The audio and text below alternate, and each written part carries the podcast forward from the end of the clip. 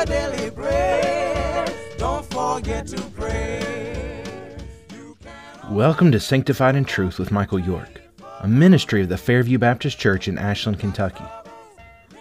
Sanctified in Truth is a daily podcast for followers of Christ who desire to imitate Him and to dedicate ourselves fully to the plans God has for us by deepening our love and understanding of God's Word. This week we're going to be studying what's commonly called the Lord's Prayer. Today we're going to begin our study by looking at the beginning of the prayer Our Father, who is in heaven, hallowed be your name, and by reading Psalm chapter 9. As always, I want to encourage you to read the passage before you listen to the podcast. Although it's called the Lord's Prayer often, it may be better called the Disciples' Prayer. The prayer is recorded in two places in the Bible in Matthew chapter 6 and the Sermon on the Mount in Luke chapter 11. The purpose of the Sermon on the Mount is for Jesus to teach how his disciples will conduct themselves. And in Luke 11, Jesus gives this prayer in response to the question the disciples ask when they ask him to teach them to pray. They ask that question because prominent teachers of the day, whether it was rabbis or people like John the Baptist, had given their disciples prayers to identify them. Now, I don't want you to miss that this prayer is reported two places in the Bible. And while the language is similar, it's not identical. That fact tells us that it's not about the words of the prayer, it's about the framework of the prayer that Jesus is teaching his disciples to pray. So that's what we're going to learn this week. Jesus begins his prayer with the phrase, Our Father. Those two words tell us so much. First, it is a gentle reminder that prayer does not begin with us, it begins with God. We address God in prayer because prayer is a response to God's invitation. Prayer is His gift to us and His initiative. And because prayer is a response to heart to God, our heart is always directed toward God in prayer. When we pray our Father, we're beginning the prayer orienting ourselves to Him. The second thing is prayer grows out of a relationship with God. Now, Jesus would have spoken here in Aramaic and thus used the word Abba. Aramaic was the common spoken language of Jews in the first century, but the interesting thing was his prayers were still often prayed in Hebrew. That Jesus uses this word Abba in their language suggests that prayer is not some formal thing, it's about relationship. And the word Abba is one of relationship. And the best way to translate that phrase is dearest father. It does not mean daddy, as some have alleged. It's a term of reverence and endearment. Jesus captures that tension by reminding us that He is our Father, but He is our Heavenly Father. There's a tenderness and intimacy, but there's also an awe and a distance. Traditionally, in many religions of the world, prayer was a formal ritual. It's about precise recitation, about posture, it demands repetition and schedule. But with this short introduction, Jesus abolishes all of that thinking and points us to the relationship of prayer. It's only Jesus who can give us permission to use this title of Father for God. Fourteen times in the entire Old Testament, God is referenced as Father, and not once is it personal address. In the Old Testament, God is described as a father to show us what he's like. But now Jesus uses this title to help reveal to us who God is. Jesus gave us permission to use the title Father, something we otherwise would not have, because it would be Jesus that would enable us to use that title by his death and union with him. We call God Father because and only if we are in Christ. Jesus doesn't just tell us to pray our Father.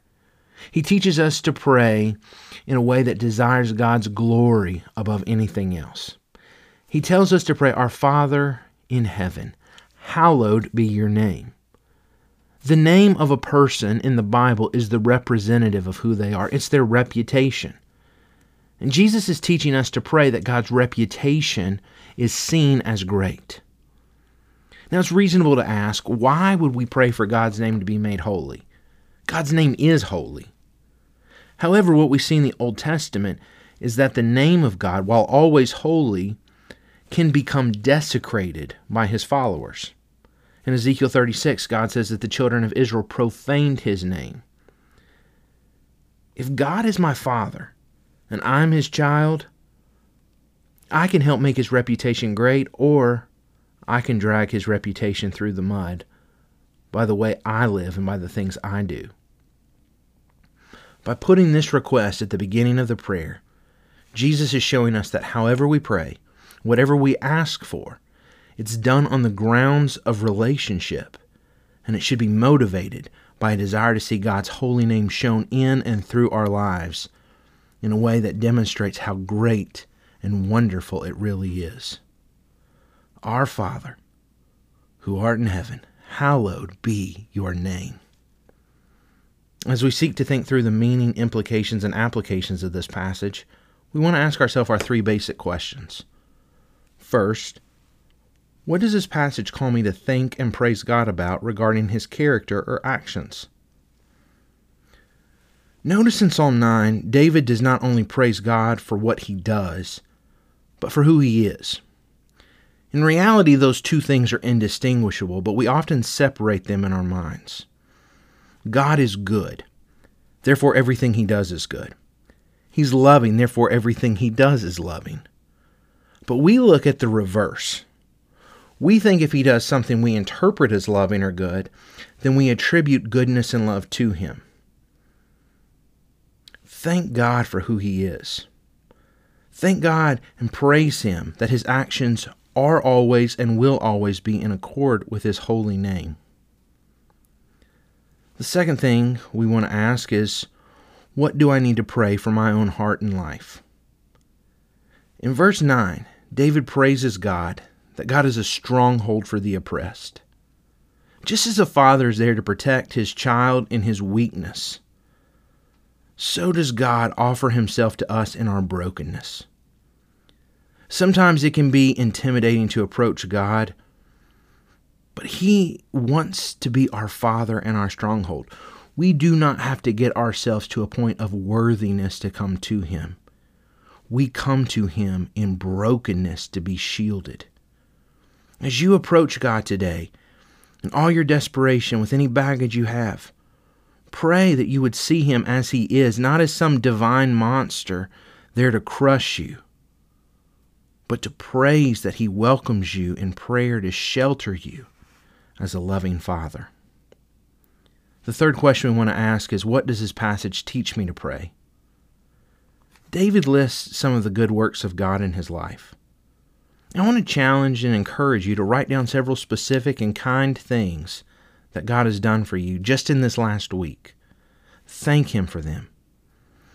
As we remind ourselves of what God has done and we remind ourselves of who He is, we gain encouragement for what He will do. Well, thanks for listening to today's episode of Sanctified in Truth. Join us tomorrow as we'll discuss what Jesus meant when He taught us to pray, Thy kingdom come, Thy will be done on earth as it is in heaven. And as we read Psalm 145, may everything you say and everything you do today seek to honor God. And whatever you do, take comfort and know that Jesus has already prayed for you that you would be sanctified in truth. Our prayer today is from the great reformer Martin Luther. Luther prays this O oh my God, my Lord and my Father, show unto my poor soul that it may perceive that you are my rock, bulwark, shield, tower, treasure, defense, trust, help, refuge, protection, and goodness. That I, in this my great need and tribulation, may through your godly grace have help and assistance against my adversaries, and be preserved forever. Lord, upon you do I trust. Let me never be ashamed. Amen.